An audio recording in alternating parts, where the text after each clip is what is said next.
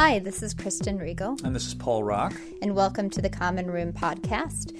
Um, every Sunday at 1045, we gather together to talk about life and spirituality, about the common experiences we share, as well as some of the questions we wrestle with.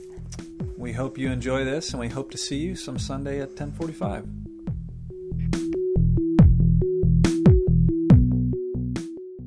So this morning, uh, for our sermon, our, our conversation here, we are talking about heat.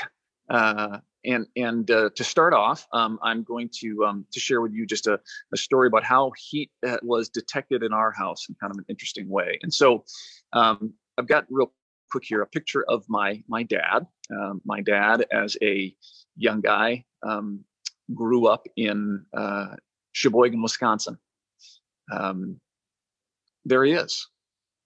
Uh, my dad's in the middle there. That's him and his brother pulling a load of who knows uh, looks like telephone poles. One room schoolhouse. Uh, they did not have an easy time uh, getting to the doctor all the time, but it was fortunate because my dad's uh, mom was was a nurse, and so my dad picked up um, little things from her, kind of homeopathic ways to to deal with illness. Um, throughout his childhood, and he brought those kind of into our home. And so, for example, one of the things that we would do uh, is that my my brother or my sister or I um, were not feeling well, uh, we had a, a fever or something, my dad, who, who's a great guy, but but not super um, affectionate in terms of of, of kissing. Uh, this was one of the times when we would get a kiss from my dad, and and you can take that slide down. Um, but he would once we had a thought we had a fever, we would go over to my dad. He'd call us over, and he would just gently kiss us on our foreheads. Um, and with that kiss, I mean, the guy was for some reason somehow he was better than a than a thermometer because he could say, "No, you're not. You're fine. You know, you're um, you're you're faking it. get, get back to work or go out and play or whatever." Or he could say, "Yeah, you know what? You're a little bit warm." Um, or he would say, "Gosh, you're you're hot. Your your body is fighting something." And we just kind of one one kiss by paying attention to us, just one kiss on the forehead. My dad could uh, let us know what was going on, and then we would move move forward. If if we were running a fever, if we were hot, um, we would then you know start to take some medication or lie down, rest, do whatever needed to be done to deal with the um, with the other in, the infection that was happening in our in our body. So um, this morning, as I said, as as part of this Lenten season, we are talking about heat. And, and it made me think about um, just a very basic thing that we take for granted, and that is our, our inner heat. Um, it, it's, it's amazing to think uh, how our internal stability is maintained by our body in order for our nervous system, our heart, our senses, our brain to work together in order for all of those remarkable things to take place day in and day out, whether we're conscious or not, we need a very uh, stable internal condition. And one example of that is that our body uh, maintains a very um, static um, inner temperature. And, and that temperature, whether it's cold outside or it's hot outside, is, let's see, I'll give you a second if you remember what our inner temperature is normal, um, is 98.6, right? And if if we elevate that 98.6, our internal temperature, which stays just uh, quite consistent, um, if we elevate that just less than two degrees, which is really interesting, only two degrees from 98.6 to 100.6, then a doctor would say to you, or a, or a, a healthcare person would say, you've got a fever and that's not good and you don't want to stay at that elevated heat. Just that small increment of increase and our body starts to set off warnings because we don't want to stay at that at that level. If if, if we're fighting something like that um, and, and our internal heat kind of goes up our our our blood temperature um, if it stays high our, our heart then begins to to pump blood to our extremities and so that's why we get a little bit flush. Our, our brain sends uh, sweat to the to the outside of our bodies to try to cool us down. Um, all of this stuff starts to kick into place to keep us at a regular at a good temperature. And and and if we don't do that if we can't get back to that 98.6 it starts to put a, a strain uh, on our hearts because they're they're working hard and we can start to feel dehydrated obviously. And and then you know if that stays for a while you can start to do pretty serious damage to to nerve endings. And because our brain is, is filled with nerves you can actually do do brain damage if that uh, elevated temperature stays really again just for a, just a couple of degrees higher than usual. So we um, sadly, are quite aware of this as a society and as individuals today. We need to pay attention to our bodies. We need to pay attention to our temperature and our our fever. Um, and so this morning's scripture that I want to read for us uh, comes from Matthew chapter 8, and it is Jesus, a story of Jesus paying attention to someone's fever. Um, so he picks up the signs of someone, uh, someone he knew probably, um, uh, and that was uh, his friend Peter's mother-in-law. So I'm going to be reading here. You can read with me on the screen, Matthew 8, starting in verse 14. So when Jesus came into Peter's house, he saw Peter's mother-in-law lying in bed with a fever. He touched her hand, and the fever left her, and she got up and she began to wait on him. When evening came, Many who were demon possessed were brought to him, and he drove out the spirits with a word and healed the sick. This was to fulfill what was spoken of through the prophet Isaiah. He took our infirmities and bore our diseases. Friends, this is the word of the Lord. So, um, before you take that down, I just want to point out a couple of things. One is that if you see Jesus comes into Peter's house, and and we know this, but um, sadly, women uh, were not necessarily if if they were if they were seen, they weren't necessarily to be heard, especially if Jesus was there to be teaching. But Jesus um, obviously recognizes everybody in the room, and and uh, in particular notices a woman uh, who is lying down and recognizes it as Peter's mother-in-law. Um, and somehow he picked up, whether it was through words that were spoken, something that he saw, something somehow that he sensed she had a fever and he went over to her made time to actually touch her which maybe could have been a, a dangerous thing maybe made himself impure in the process depending on what she was struggling with. And he healed her and then she got up and she began to to wait on them. It's it's kind of remarkable that jesus would notice that take that time um, and and that she would then as a response to his healing get up and, and start to care for them. So uh, during this Lenten season, uh, we are talking about uh, God's creation, and we're talking about our role in it as um, as people who were created, as the, as the Scripture says, people who were um, created by God out of the mud, right in the garden in the beginning, and uh, and that we will one day become dust and, and uh, rejoin the earth. So these mud creatures that we've been made in this Lenten season. We're talking about how we interact with the creation that we come from. We've been talking about uh, water. Kristen talked about water and baptism. We talked about breath and wind. And then last week, uh, I hope you were able to join us. If not, you can you can watch a taped copy of it. But um, Dee Cooper gave a, a, great sermon, brought her dog, and actually Alex Treister brought his dog as well. But and talked about animals and the things that we can learn from animals, what God can teach us through our uh, our friends on Earth. Um, so today, as I said, we're talking about heat and um, and all of us, of course, our, our internal bodies, our, our, our planet, uh, the, the plants that cover the earth, the water, all of it gets its heat and energy from our, uh, our local star, which we have called the sun. Ever since we have been on this planet, um, we have been obsessed with the sun for good reason. We have uh, we've marked it, we've watched it, we've written songs about it, we've actually worshipped it um, as as humans. Uh, the the the psalm that um, that Kristen read in the very beginning as our call to worship was was Psalm 19, and I want to read just a little bit of that again to you because in it uh, David uh, personifies the sun uh, as a bridegroom, right? Heaven is declaring God's glory. The sky proclaims God's handiwork. God has made a tent in heaven for the son who is like a groom coming out of his honeymoon suite, thrilling to run his course. It rises at one end of the sky and its circuit is complete at the other, and nothing escapes its heat. That was the understanding of the sun in those biblical times. And, and really, as, as we've talked about this before, up until about 600 years ago, uh, this ancient uh, pre-scientific understanding of the world was one that that most humans shared, and it certainly was ones that the biblical writers shared. And I've shared with this you this with you before, but here's a here's a quick image of what that um, of what that looked like. So um, as you can see, you you've got the the Earth um, it's flat because it looks flat, right? It's observable, and, and all of this uh, understanding came from what people could observe, what was what was kind of passed down from generation to generation, but also from uh, religious writings, which weren't necessarily scientific, um, but but dealing with the, the knowledge that they had. You've got the heavens above.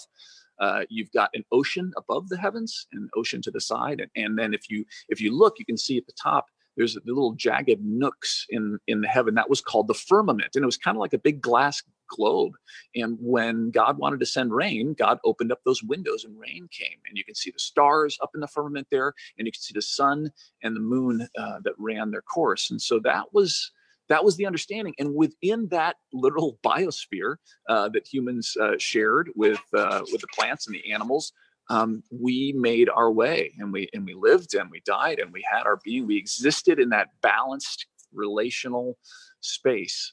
Um, and it was it was tenuous and, and, and we knew that it, was, called for responsibility and and, uh, and reconciliation and and uh, and collaboration between the animals and the people in the sky and the wind and the stars and the sun um, and we also knew that humans um, needed to allow the land, we had to take care of the land. We had to allow the land to rest, just like we had to rest ourselves.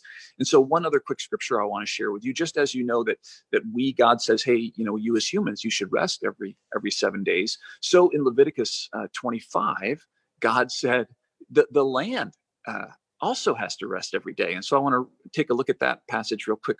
So Leviticus in Leviticus chapter 25, says this The Lord said to Moses, Speak to the Israelites and say to them, Once you enter the land that I am giving you, right? So this is right before they come into the promised land as a people um, wandering through the deserts. He said, The land must celebrate a Sabbath rest to the Lord. You will plant your fields for six years, you'll prune your vineyards and the crops for six years, but in the seventh year, the land will have a special Sabbath rest, the Sabbath rest to the Lord. And, and so the land even had to rest and, and the people knew that and they practiced that right? They would allow for a fallow year every seven years.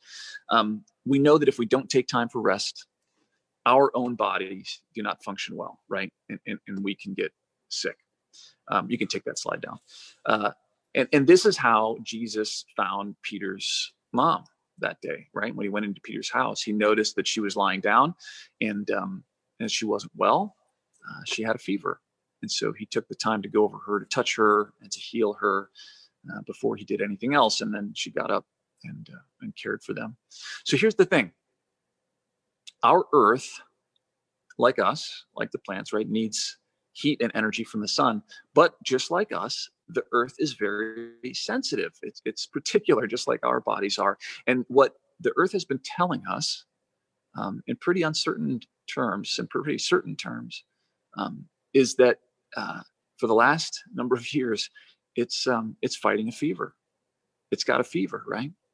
It, has been its its temperature has been elevated and, and it's not sustainable. And, and and you know, and some people would say, gosh, you know, it's only a, only a couple of degrees. What's the big deal? But but the fact of the matter is, just like our bodies, um, this this static temperature um, over the course of hundreds and thousands of years has allowed for life uh, to grow uh, and has allowed for people to flourish, plants. Um, and, and, our earth has, has got a fever. Our earth is a little bit sick and it's been telling us that for a while. And, and, um, and so many of you uh, and many of us have been involved in trying to do something about that. And, and so I want to talk a little more particularly about that and share one person's story. And that person is, um, is Aaron Itczak. I've invited him in to share during this sermon time.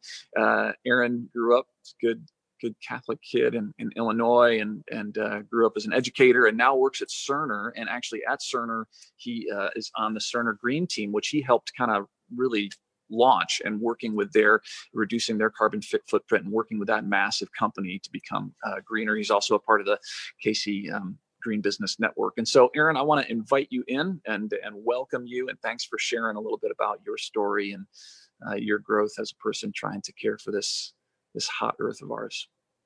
Thank you, Paul, and good morning, everybody. Happy Sunday. Uh, before I get started, I want to give you a little background into my journey, where it's all kind of started. That's me. When I was a kid, uh, I've always, at least as far as I've known, as long as I've known, I've been passionate about the environment. When I was a kid, I would get angry when trees were needlessly cut down or when people would litter, which prompted me in high school there it is, uh, to be a part of the environmental club. And then later, when I was the dean of students at two elementary schools, I helped expand their recycling program. The environment has been a, a spiritual kind of experience for me, whether I go for a walk in the woods or whether I work in my yard. It it makes it gives me this feeling that I'm a part of something bigger than myself. And there's I can't help but feeling connected to other things around me. Hey, and hey, so, Aaron, yeah. I'm just wondering, it, it, while you're quarantined, have you and Jimmy um, done any uh, you know gourd making like the thing you've got in your hand there is that have you guys done any kind of no that thing has long since passed and we okay. haven't we haven't done anything uh crazy but we should we talked about actually doing some creative stuff needing to active activate that creative outlet so you never know right yeah we need to grow some gourds though we're a little bit behind there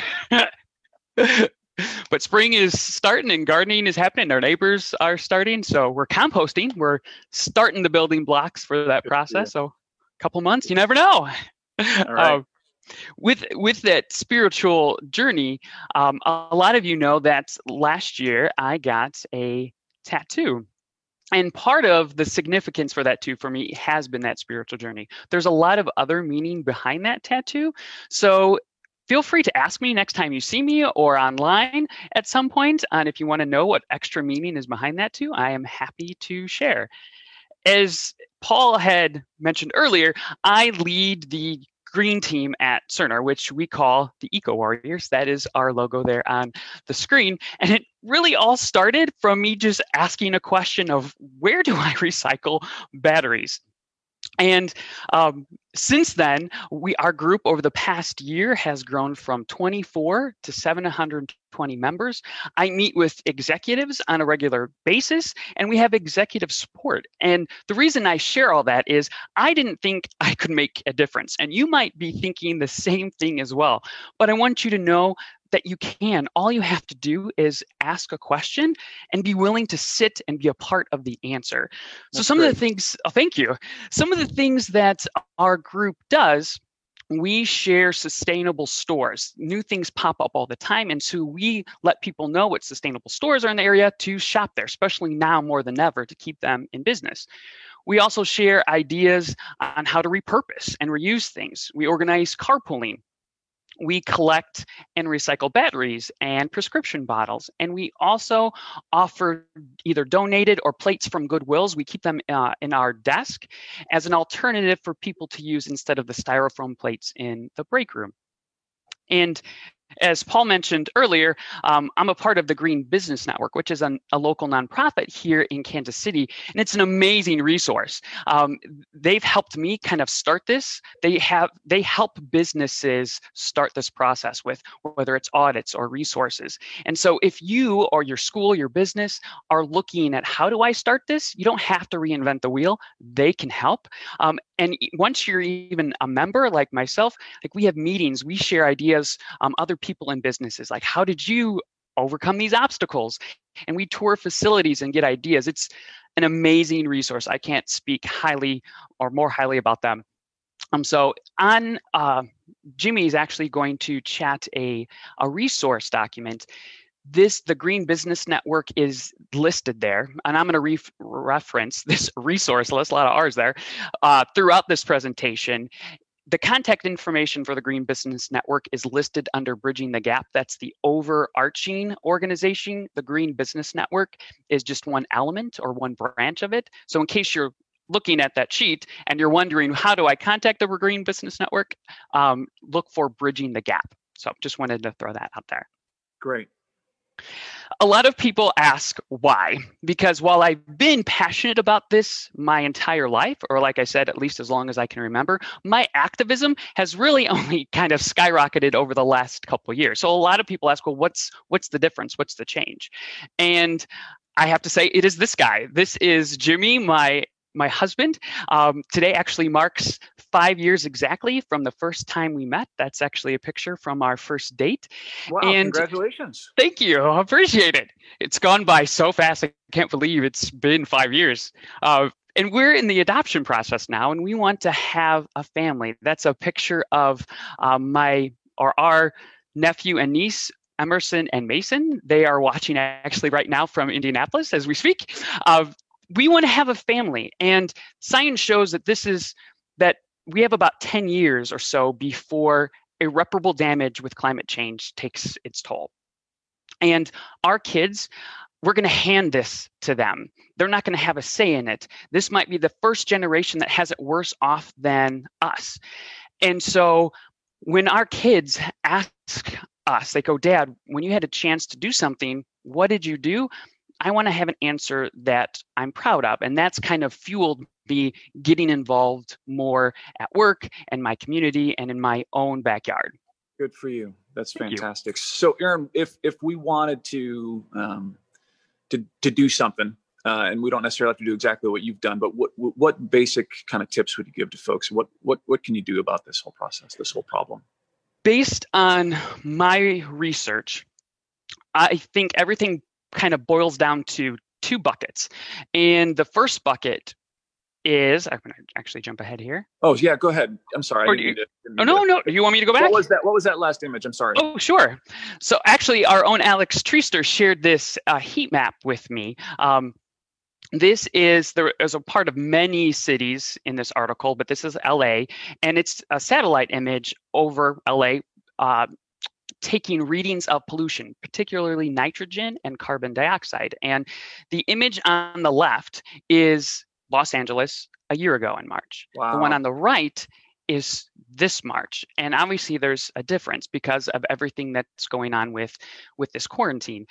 And while this is a benefit of a horrible situation, it is going to be temporary. It's not going to last forever. So, like you had mentioned, which I think is a great comparison to our fever and the Earth fever, are we paying attention to the signs um, now to do something after this is all better? because clearly this shows that with some changes obviously this is a catastrophic change and everyone's staying home this isn't something like you said that's sustainable but clearly yeah. uh, our actions or lack of action uh, does have an, a pretty quick um, uh, impact on, on, the on the earth. And, and so we we can we do have yes. You know, an ability to affect change. Yeah we do.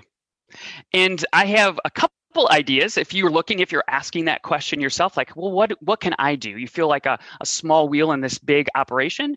Um, like i said there's two buckets. One bucket as a whole is individually what can you and your family do? And so i have two ideas within this bucket. And the first is plant a tree. One mature tree produces enough oxygen to support two adults. We have a symbiotic relationship with trees, as that graphic shows. They produce oxygen, which we breathe in we breathe out carbon dioxide, which they breathe in. So it's a nice circle.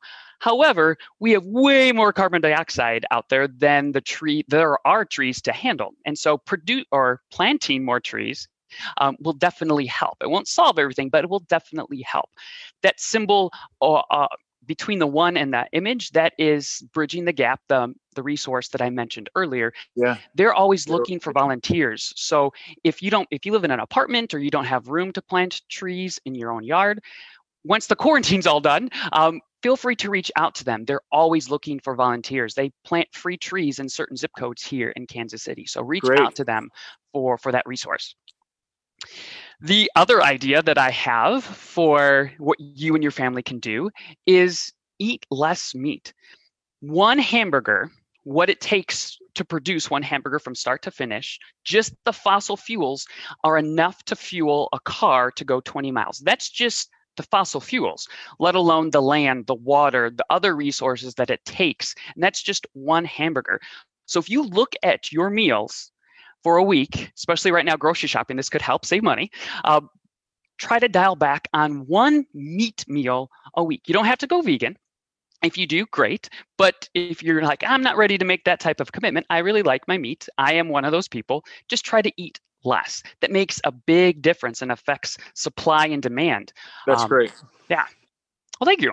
The other bucket, like I mentioned, there are two buckets. That was the individual. Like if we all planted trees and we all ate less meat, that would help greatly. But it's not going to be the type of scale change that we need to make the big difference. We need to really move that needle in this, these 10 years.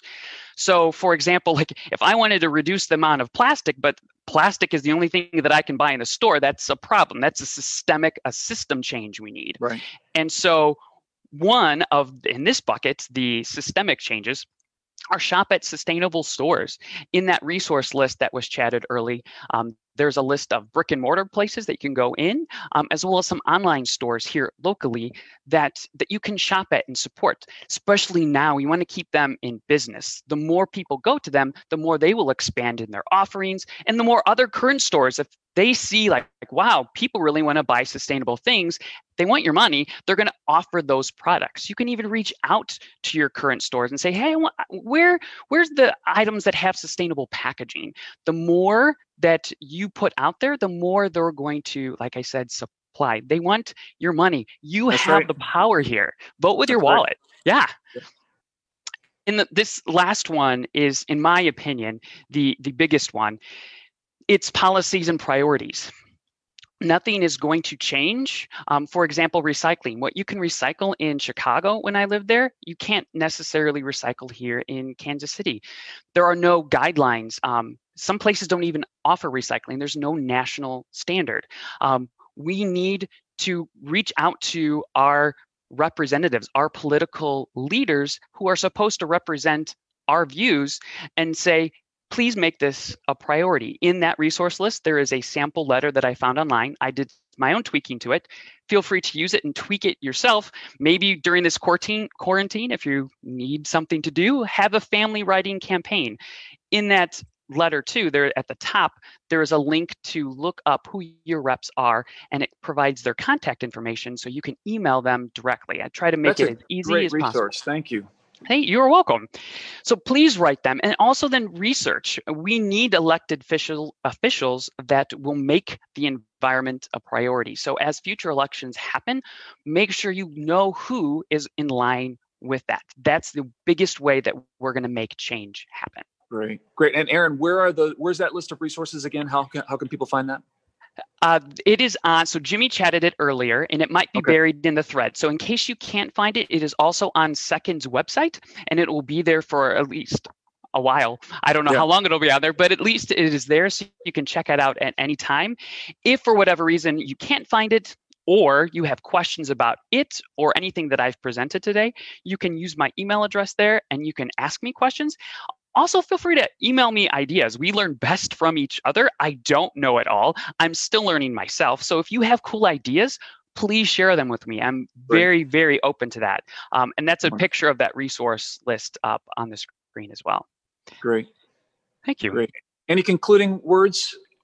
Well, I like I said earlier, this is a very it's been a very spiritual journey for me but like anything nobody likes to go at it by themselves. So i invite you to go on this this spiritual journey with me um, and let's see what we can do. All right. Great thank you, Aaron, for you listening, for paying attention, and doing doing all that you've done. In, in just a minute, I want to I'll share a couple closing thoughts, but um, as soon as we're done with this sermon, I'm going to invite Micah to, to come back on. I actually skipped uh, him; he was going to lead us in a little bit earlier. How great thou art, uh, and then Kristen will follow that with a prayer. But um, uh, you know, it, it's interesting. Um, we can get um, we can get caught up sometimes in this conversation about what what caused what or who's responsible for what and, and that's a that's a that's a fine conversation to have but the fact of the matter is as as followers of christ our our call our responsibility is to recognize those things that we are responsible for and if they are sick if they're crying out to respond uh, with a healing touch. And so I would encourage all of us just to to listen the same way you would listen to a child if they had a fever, the same way you'd pay attention to an animal if they were if they were injured, to pay attention to our earth and to to pray about ways that we can be a part of of the healing and the caring for this wonderful creation that God has given us, so we can hopefully help this fever to to slowly come down uh, for the good of us and for our planet. So as we think about this and what we can do, I would invite uh, Micah to to come on and, and, and lead us in a in a hymn. And um, and as we do that, I would also invite you to take just a minute uh, during this time to um, while you're already online, maybe you've got your device open in front of you, or just make a note I would encourage you just to reach out to somebody else and just give give a word of of encouragement. Whether uh, you're just saying hi to somebody or you're you're passing the peace with each other, but let's respond to uh, to Aaron's encouraging words and, and, our scripture today by by reaching out to each other. Um, connecting with each other and, and thinking about con- contemplating ways that we can connect with the earth and, and be better uh, cohabitants with this wonderful creation of ours so thanks thanks again aaron thanks everybody all right, Aaron, are you still there? I am still here. All right. Stuck with me. Great. And is there somebody sitting next to you there? There is. Mm-hmm. A little better angle there for you. Yeah. so, uh, and and Kristen, you're with us, and I don't know who else is gonna Pick um, this out. Would it be? join in this conversation. Let's do that. Um, we wanted to uh, just give a little bit more time to hear um, uh, some of the stories and and um, I guess uh, conversations, agreements, disagreements when it comes to this issue of global warming and what you've run into, Aaron, particularly. Um, and I guess I'll start off with with this, and and um, I know you don't have the answer to this, uh, but as a as a person who has advocated for um, for the environment and and for uh, doing something about the fever that our that our planet has, um, inevitably you, you, do run into um, conversations or disagreements with folks about um, to what extent we can even um, make a difference or to what extent we should even feel responsible for making a difference um, uh, an understanding of, of maybe the world and creation and and warming that is that is different than um, than yours. Uh, and so how have you how have you dealt with that? How have you experienced that? And and how how do you how do you respond in a way that's that's loving um, and, and doesn't um, you know doesn't cause folks to get defensive which might be impossible. So i'm just curious how you how you've handled that. I've i've had both ends of the spectrum there. Um, i've learned i'm a person i like facts. Um, that's not everybody's um, approach or how they they work with things. And so one in my journey i've learned a lot. I've stumbled a lot along my way. Um, leslie barland or yes, I, I, hope I said pronounced her last name correctly. She is my contact at the Green Business Network. And early in this process, when I was asking her a lot of questions and she was helping me and preparing me with, with resources, one of the things that she said, and it sticks out and it's my reminder to myself um, as well as everybody else, is that everybody is on their own unique journey. Yeah. Nobody is perfect, and to be kind to yourself and give yourself grace um, yeah. because you might be getting better in one area, but there's an area over here regarding the environment that you still might not be doing well. And it's not an all or nothing. You can't like, well, you either have to do everything pro environment or it's nothing. Um, it's a journey and everybody yeah. is on their own. Yeah, yeah, it's it it can be a divisive thing, which is kind of strange actually, because um, and and Jimmy, I'm going to throw this to you. The the interesting thing when I was growing up, and um, and even in the more I would say traditional or conservative churches, the idea of being responsible for creation uh, and being good to nature and to uh, in that symbiotic relationship was something that was kind of part of our faith and our tradition. So it's kind of strange to see today how some of the, the how the the environment's been weaponized and, and caring for the environment and the and the warming of the of the of the earth has become a partisan thing. Um, yeah. And I know, uh, Jimmy, you grew up in a in a, in a pretty um, religious family, pastor's kid. Um, but even in a more conservative tradition, that was, um, I mean, caring for the earth was something that was part of your faith, right? Where where did you start to see that shift take place in, in the narrative, in the faith narrative? Yeah, I'm not sure that I can pinpoint a specific time. Um, but I I remember it being deeply ingrained in us to care for nature. Um, my parents, my mom in particular, um, was very committed to the environment and taking care of the earth and everything from recycling to not littering to um, using natural remedies. Um, she was a pharmacist. She is a pharmacist by trade, um, but really tried to gravitate a lot more to how does the earth kind of help our bodies and, and always tried to experiment with with ways to do that. Um, and it was always connected deeply to this biblical mandate to steward the earth. It was it, the earth was considered our responsibility, and so it wasn't an unusual thing for us to talk about how to care for the earth. Um, and I don't know what happened. I have some theories, and I have some probably historical data of some shifts. Um, what I fear, and this is just my personal speculation, is that it's gotten lumped in with the issues become the messenger, not the issue. Hmm. And because people that tend to be more um, earth conscious uh, tend to also be more about um, integration and trying to find ways for us to care for the poor and for us to welcome the immigrants and um, even issues on women's rights, all this stuff, because it all gets lumped together. Connected to all of these things, all of a sudden it's been become suspect.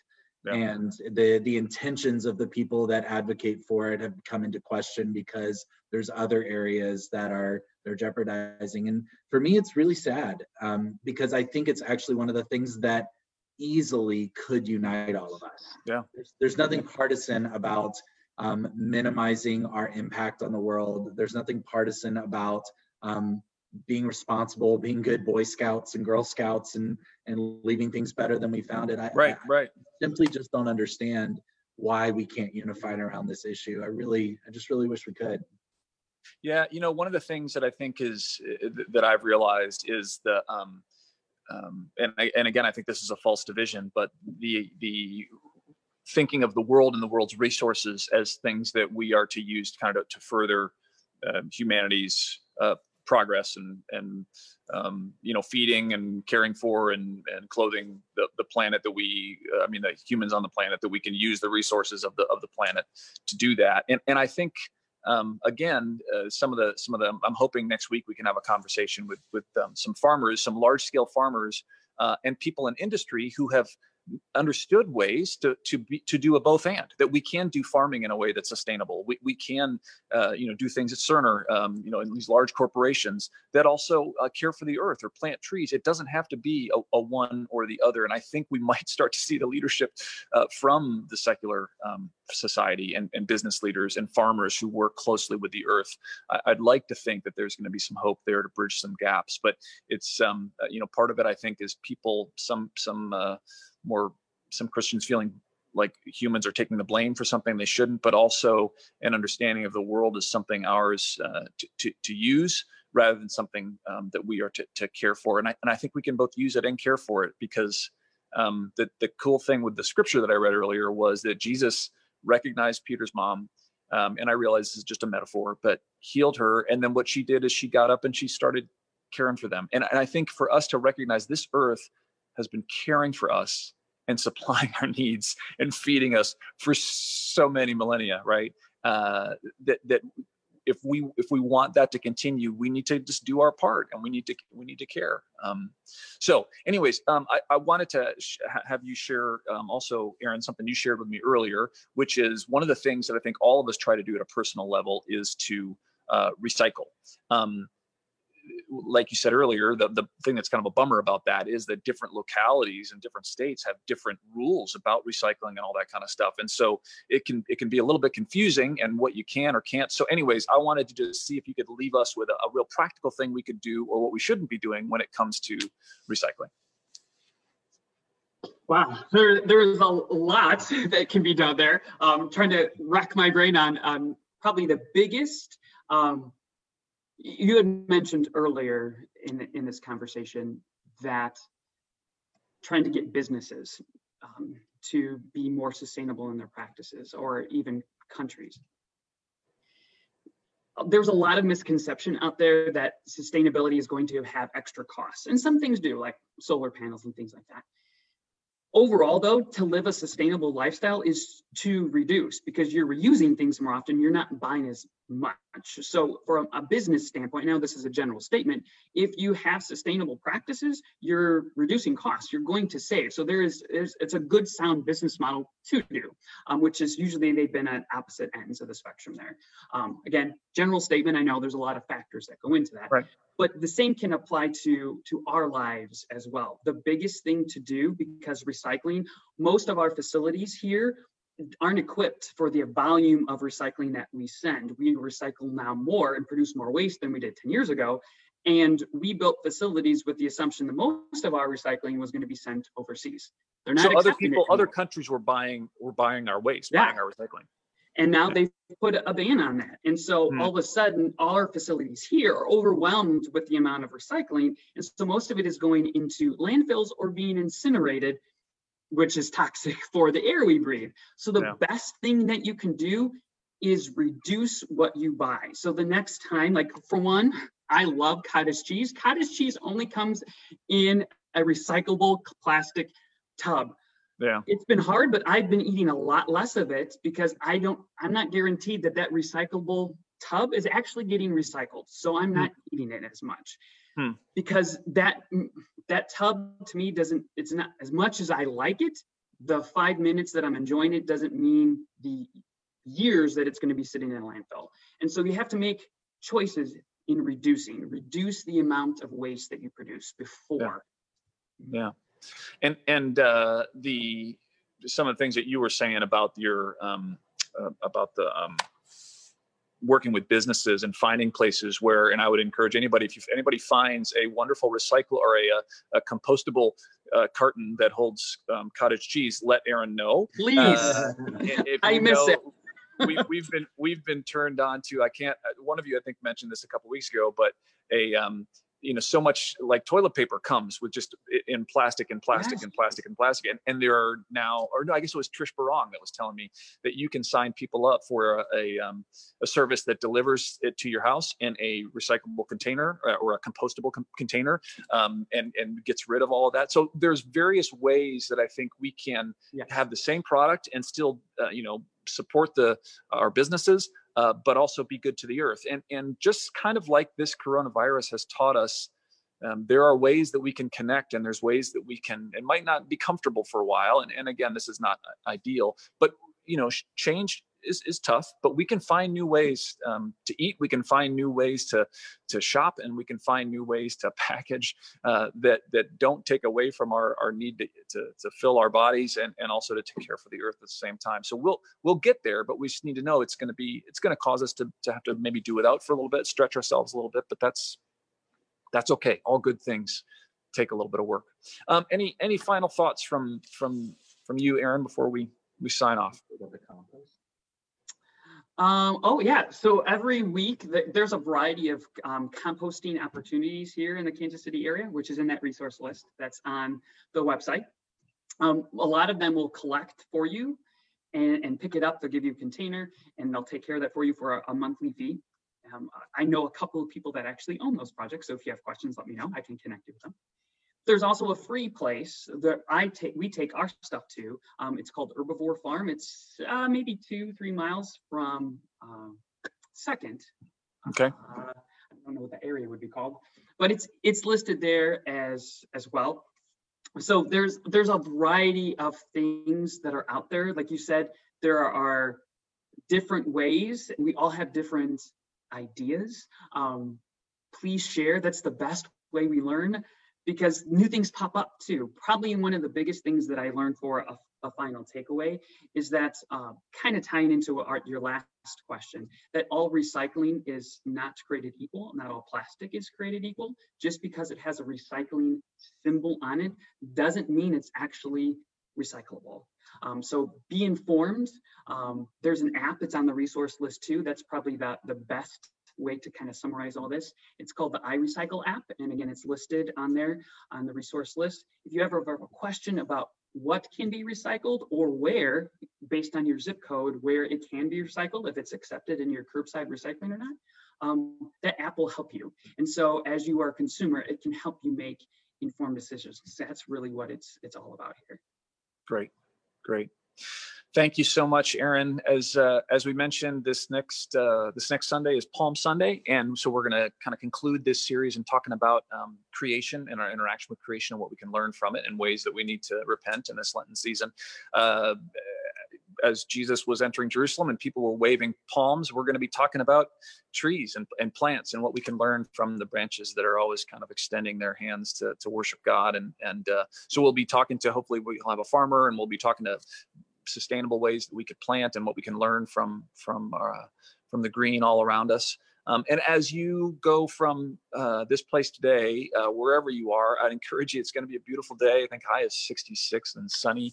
What a gift! Um, if you can get outside, I would encourage you to take a take a quick walk. And and um, if you weren't at the beginning of this, I told a story about my dad, um, my sermon, who who would um, dis- discern whether we had fevers by kissing our forehead when we were little kids, and uh, and could tell whether we were a little bit warm or not. And uh, and I've been thinking about that and how when I uh, when I go on a walk and I notice um, squirrels or I notice the the magnolia trees that are blooming. Uh, there's a way for me to, with my thankfulness, kind of kiss the earth and to be grateful for this amazing gift of creation, but also to think about ways that I can be a part of of healing her as well. So thanks again, Aaron. Be inspired, everybody. Go in peace.